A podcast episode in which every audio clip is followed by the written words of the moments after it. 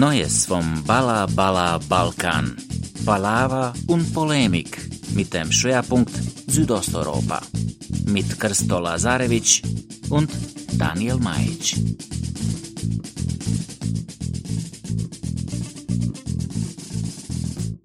Hallo, da sind wir wieder.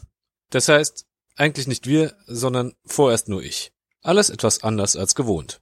Kein Christo, keine Beschimpfung am Anfang, und thematisch geht es zum ersten Mal nicht um Ex-Jugoslawien. Aus aktuellem Anlass schieben wir eine Sonderfolge ein. Keine Angst, es geht nicht um Österreich. Seit dem 1. Februar wird Rumänien von Massenprotesten erschüttert. Hunderttausende demonstrieren gegen die sozialdemokratische Regierung von Sorin Grineanu. Diese hatte Anfang dieser Woche quasi am Parlament vorbei ein Gesetz durchgedrückt, das die Verfolgung von Korruption und Amtsmissbrauch wesentlich erschwert und gleichzeitig rund 2500 bereits wegen Korruption verurteilte Politiker und Beamte amnestiert. Das klingt definitiv nach Balkan und definitiv Balla hat mich Christo heute über Facebook wissen lassen. Das ist der Grund, warum wir uns für dieses Extra entschieden haben. Vor Ort in Bukarest habe ich den Kollegen Christian Gesellmann kontaktiert, der vielen von euch als Autor bei Krautreporter bekannt sein dürfte. Mit ihm habe ich über die Proteste, ihre Ursachen und das Kalkül der Regierung in Bukarest gesprochen. Das Gespräch führten wir am Freitagvormittag und wir mussten technisch ein bisschen improvisieren. Deshalb wundert euch bitte nicht, wenn die Tonqualität nicht ganz 1A ist. Das Ergebnis hört ihr hier. Christian, als allererstes wollen wir mal fragen, wie geht's dir? Denn du hattest die zweifelhafte Ehre, die Nacht von Mittwoch auf Donnerstag, wenn ich es richtig im Kopf habe, in Polizeigewahrsam zu verbringen. Ja, ach, mir geht's gut. Erklär uns mal, wie kam es dazu? Äh, ich habe über, über die Demonstration in Bukarest berichtet und äh, an dem Mittwochabend war ich eigentlich schon wieder zu Hause. Äh, ich wohne in der Nähe von, von, von der Piazza Victoria, wo, die, wo der Sitz der Hauptsitz der Regierung ist und ähm, bin nach Hause gelaufen, äh, kurz aufwärmen, Batterien auch aufladen und dann, äh, dann wurde aus diesem, diesem friedlichen Protest, äh, diesen, diesen Massenprotest mit 200.000 Leuten, der wurde dann von, von Hooligans unterwandert und die haben auch die Polizei ähm, Leuchtraketen abgeworfen und vielleicht auch Molotow-Cocktails, weiß nicht genau. Das wurde ziemlich aggressiv. Das habe ich eine Weile vom, vom Laptop aus dann verfolgt und bin dann nochmal hin, weil ich dachte, irgendwie muss es dann auch mit einfangen äh, und wollte eigentlich nur noch mal für eine Stunde ein paar Bilder machen. Ja, jedenfalls, ich laufe ähm, die Hauptstraße Richtung Piazza Victoria entlang und da kommt eine ganze Gruppe von Polizisten, äh, von äh, Gendarmen, äh, kommt die Straße raufgerannt mit äh, Schild und äh, Protektoren und alles und hab halt als ganz normal als Instinkt, habe halt so mein iPhone rausgenommen und habe äh, gefilmt. Ähm, also das konnte man live sehen bei Facebook damals, wie du es gefilmt hast, ne? Also vor zwei Das war, ja, ja, das war mein erstes äh, Facebook Live-Video. ist deshalb mein erstes, weil normalerweise ist das eigentlich nicht so die Art Berichterstattung, die ich mache, zwangsläufig, äh, oder selten mache, aber es hat sich halt herausgestellt, dass es hier oft, also hier in Bukarest haben wir als unabhängige Medien viel mehr äh, die Funktion der Gegenöffentlichkeit, äh, weil die großen Fernsehsender oft, die sind halt stark unter Regierungseinfluss und die haben oft über Demonstrationen sehr, sehr einseitig bis hin zu verleumderisch berichtet. Deswegen machen wir hier viel äh, Live-Berichterstattung auch. Ähm, Für wen bist du gerade vor Ort? Wie kommt es, dass du in Bukarest bist? Weil du warst ja schon vorher da, oder? Ja, na, ich arbeite für, hauptsächlich arbeite ich für unabhängige Medien. Zwar in Deutschland hauptsächlich mit Krautreporter und hier in Rumänien mit Casa Journalistului. Haus der Journalisten ist das. Und dann wurdest du da verhaftet, weil du zufällig in der Nähe warst. Ja, na, diese Polizisten kamen dann und die haben, glaube ich, jemanden verfolgt, aber die haben sie nicht bekommen und dann haben die halt einfach weggeschnappt, äh, wen sie so gefunden haben. Äh, und ich hatte halt gefilmt, wie äh, die jemanden äh, schlagen und in Polizeiwagen reintreten und dann aber gleich wieder raustreten, äh, weil sich herausgestellt hat, höchstwahrscheinlich, dass es ein, ein äh, äh, Zivilbeamter war. Das ist ganz witzig, davon gab es ein paar Szenen, ähm, die auch Kollegen festgehalten haben, wie äh, Gendarmes ähm, ihre eigenen Leute verprügeln, die, die in Zivil waren.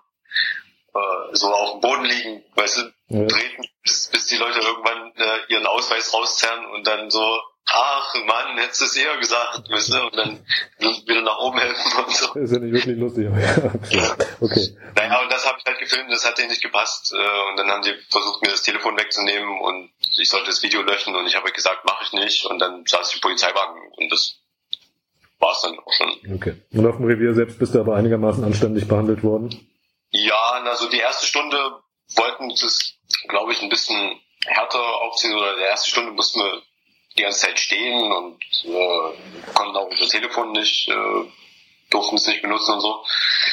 Und da war auch noch nichts mit Trinken, Trinken oder Toilette oder irgendwas. Aber äh, danach hat sich alles ziemlich entspannt. Also ich glaube, das lag zum einen daran, dass die Gendarmen, für die war es ja auch ein langer, langer anstrengender Protesttag. Ich glaube, die sind ein bisschen müde geworden einfach auch. Und dann lag es auch daran, dass die Situation selber in, äh, jetzt in der Nacht halt auch eine ziemlich extreme Situation war. Also die, die Gendarmen haben, die Gendarmen haben eigentlich einen relativ guten Ruf äh, und haben bei den Demonstrationen immer ähm, sehr umsichtig reagiert und sind, sind eigentlich relativ beliebt. Ne?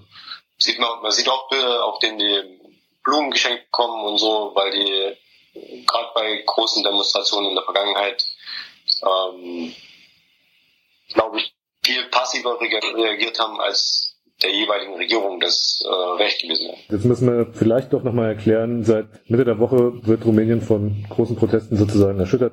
Und das Beste wird sein, wenn wir nochmal kurz zusammenfassen, worum es darin geht. Äh, bei den Protesten geht es um Korruption.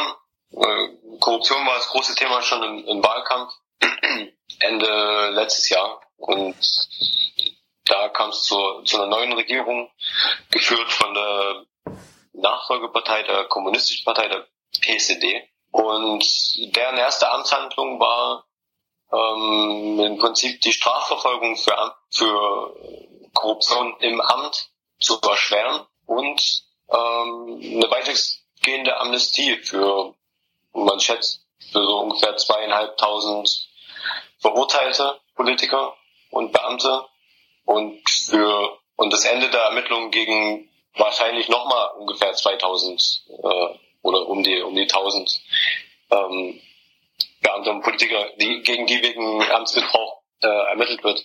Äh, und zwar ist das ein per Notdekret am Dienstagabend entschieden worden, dass Amtsmissbrauch straffrei bleibt, wenn der Schaden unter 45.000 Euro liegt. Naja.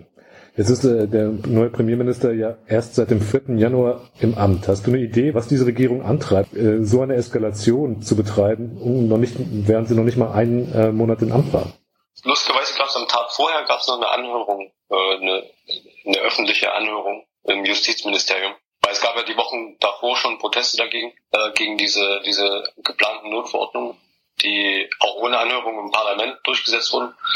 Und dann wurde am Montag die Öffentlichkeit angehört, was man so ein bisschen als Zeichen gesehen hat, vielleicht lässt sich das doch noch verhindern, aber offenbar ist es denen auch ziemlich egal, äh, die, was die Demonstranten hier sagen. Ähm, das liegt auch ein bisschen daran, dass es durchaus auch viele Leute im Land gibt, die die Gründe der Regierung für diese Notverordnung teilen. Äh, die Gründe sind zwei.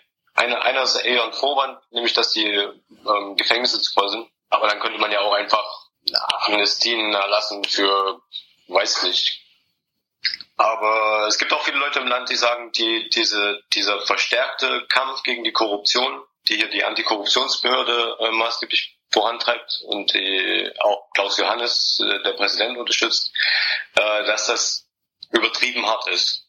Ähm, dass das teilweise auch gesteuert ist von ausländischen Agenten wie George Soros, dass ähm, ja diese jungen Leute in der Stadt mit ihren übertriebenen Demokratievorstellungen vielleicht, äh, sich vielleicht auch ein bisschen übertreiben weißt du, und das irgendwie an die Handlungsfähigkeit des Staates gibt. Also das sind so die ähm, die Gründe für die Leute im Land, äh, die mit diesen Notverordnungen eigentlich kein Problem haben. Letztes Jahr im Sommer waren Bürgermeisterwahlen, die sind ähm, alle gleichzeitig im ganzen Land und da sind insgesamt äh, über 50 Bürgermeister äh, der PCD, also der ähm, Regierungspartei, wiedergewählt worden, obwohl die entweder schon verurteilt waren wegen Korruption oder Amtsmissbrauch. Mhm. Ein Bürgermeister wurde sogar wiedergewählt, der, der saß schon im Knast. Also es gibt einfach eine sehr, sehr hohe Toleranz für Korruption im Land. Man hat sich ja dran gewöhnt. Mhm. Und dann gibt es, glaube ich, auch, also dann gibt es viele in der Regierung, denen das neue Gesetz einfach persönlich auch zugutekommen würde. Okay. Der, der Parteivorsitzende Livni Wagner, der schon verurteilt ist wegen Amtsmissbrauch, auch wegen Wahlbetrug und im Moment läuft eine Anklage gegen ihn und das hätte sich halt erledigt mit den neuen Dekreten. Ist für ihn auch ein persönliches Ding, weil er war der Spitzenkandidat für das Amt des Premierministers äh, und wollte das auch werden, bis mal jemand nachgeguckt hat und herausgefunden hat, dass Vorbestrafte, also er hat zwei Jahre auf Bewährung bekommen wegen ähm, Wahlbetrug und dass ihn das halt daran hindern würde, äh, Premierminister zu werden. Also rechtlich wird es nicht gehen. Und es war klar, dass der Präsident ihn nicht zulassen würde. Also er, der muss den Premierminister ähm, bestätigen und dass er das nicht machen würde. Und dann hat er sich halt überlegt, okay, dann mache ich hier diesen, setzen wir dieses Dekret durch und dann weiß halt später. Ne? Okay. Vor dem ganzen Hintergrund, den du uns jetzt erläutert hast, war aus deiner Sicht denn absehbar, dass es zu so einer Protestwelle kommen würde, zu so einer großen? Also so groß ist schon überraschend, glaube ich. 30.000 Leute wären schon, das wäre schon enorm gewesen. 50.000 gigantisch, aber 200.000 ähm, allein in Bukarest und Demonstrationen in über 20 anderen Städten. Äh, nee, das war schon sehr überraschend. Ja. Wobei es ja schon mal größere Proteste gegeben hatte Ende 2015, die ja zum Rücktritt von Viktor Ponta geführt haben, dem damaligen Premierminister. Ja, es gibt eigentlich seit 2011 ähm, relativ regelmäßig Großdemonstrationen. So 2011 war so ein, glaube ich, so ein sehr wichtiges Jahr, wo die Zivilgesellschaft so ein bisschen erwacht ist in, in Rumänien. Ich das alles erkläre, erstmal deine Frage. Ende 2015, was zum Rücktritt PSD-Regierung von Viktor Ponta geführt hat. Da war der Auslöser Brand in einem Nachtclub in Bukarest, genau. bei dem, glaube ich, insgesamt 60 Leute gestorben sind und mehr als 200 verletzt.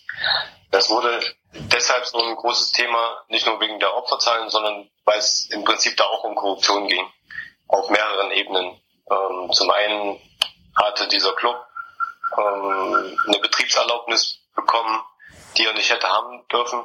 Das war halt so, so ein Alltags, so ein Beispiel für Alltagskorruption und wie ähm, lebensgefährlich das ist und wie sehr das die Leute direkt betrifft. Man redet ja von Korruption immer so abstrakt. Mhm. Und das, das war halt eine Sache, wo was ein richtiger Schock war. Also das, der, die, die, der Moment die, und die Demonstrationen darauf, äh, das waren, das war unglaublich emotional. Das war sehr, sehr schockierend. Und das nicht nur wegen der Betriebserlaubnis und wegen den Polizisten, die geschmiert wurden, oder Beamten, die geschmiert worden sind, sondern weil auch die Opfer nicht versorgt werden konnten wegen dem, den Zuständen in den Krankenhäusern. Mhm. Das lag äh, auch daran, weil Gelder, die dafür bereitgestellt wurden, sind ähm, nicht dafür verwendet worden sind. Mhm. Also eine, eine Brandklinik gab es, eine, eine, Klinik zur Versorgung von Brandwunden, äh, die mit mehreren Millionen Euro aus, aus Steuergeldern äh, gebaut wurde. Die war aber an dem Tag, als es gebrannt hatte, war die schlicht nicht einsatzfähig. Trotzdem war ja die Frage dann, eigentlich hätte die Regierung ja damit rechnen können, wenn sie mit so einem Dekret kommt. Also man hat in seit Ende 2015 ja erlebt, dass die Zivilgesellschaft in Rumänien sich durchaus mobilisieren lässt. Ähm, daher nochmal die Frage, kam das jetzt überraschend? Also, große Demonstrationen gegen, ergeben würde, das war nicht überraschend. Dass sie so groß sind, das war, das war überraschend. Und das lag, glaube ich, nicht nur am Thema Korruption, sondern halt auch einfach an der Art und Weise, ähm, wie diese neue Regierung das gemacht hat. Ne? Ist Dienstagnacht, obwohl große Teile der Bevölkerung und obwohl der Präsident äh, dagegen sind. Also unter Missachtung aller demokratischen Spielregeln. Einbindung der, der anderen demokratischen Institutionen einfach nachts per Notdekret äh, so, so ein Ding zu verfassen, das, das ist auch eine Sache, die das extrem verstärkt hat. Wir, ähm, hier in den deutschen Medien wird ja schon berichtet über die Proteste. Wir wissen allerdings relativ wenig über die Akteure. Gibt es denn da bestimmte Gruppen, die den Protest organisieren? Du hast ja schon angesprochen, Verschwörungstheorien bezüglich Soros-Einfluss und sonst was gibt's schon. Gibt es denn irgendeine Gruppe, die du sagst, die prägt die Proteste? Oder ist das sehr spontan alles? Kann man so nicht sagen. Also das ist eine der Sachen, die sich mit 2011, mit dem, wo ich sagte, da ist die Zivilgesellschaft so ein bisschen erwacht.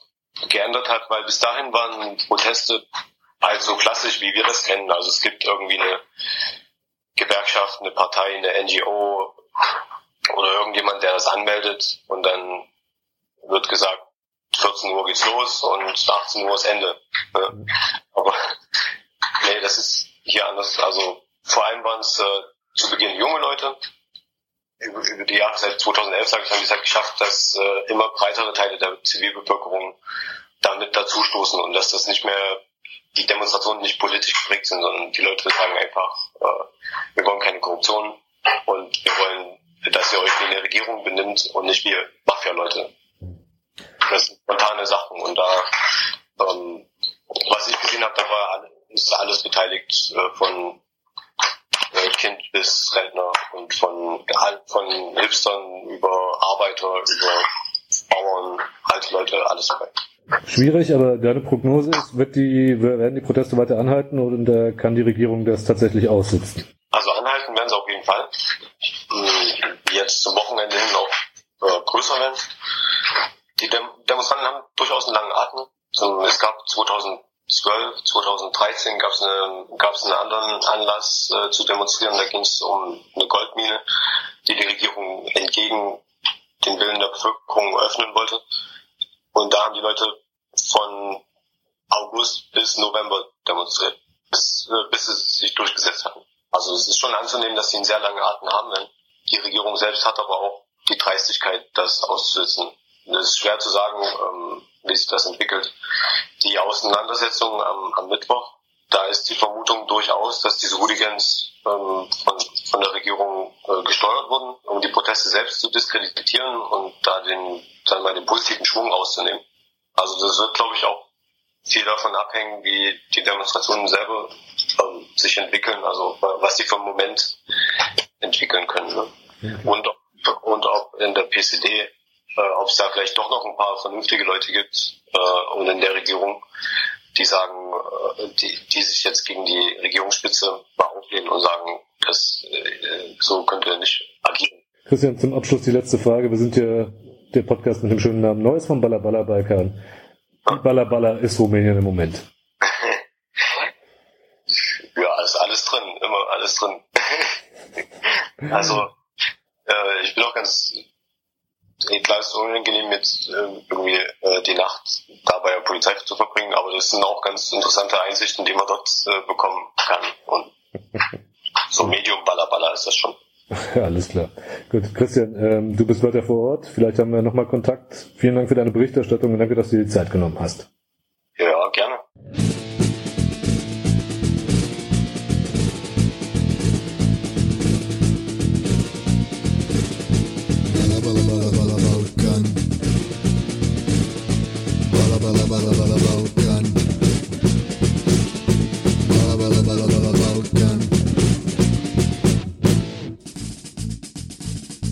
Da rollt schon wieder das Outro. Wenn ihr euch für die weitere Entwicklung in Rumänien interessiert, können wir euch nur empfehlen, Christian Gesellmann auf Twitter zu folgen. Ich sage auch im Namen von Christoph vielen Dank fürs Zuhören bei diesem allerersten Neues vom Balla Balkan Extra. Wir hören uns wie gewohnt wieder Ende des Monats in der neuen regulären Folge unseres Podcasts. Dann auch wieder mit Mr. Wichtig, Christo Lazarevic. Bis dahin, ciao!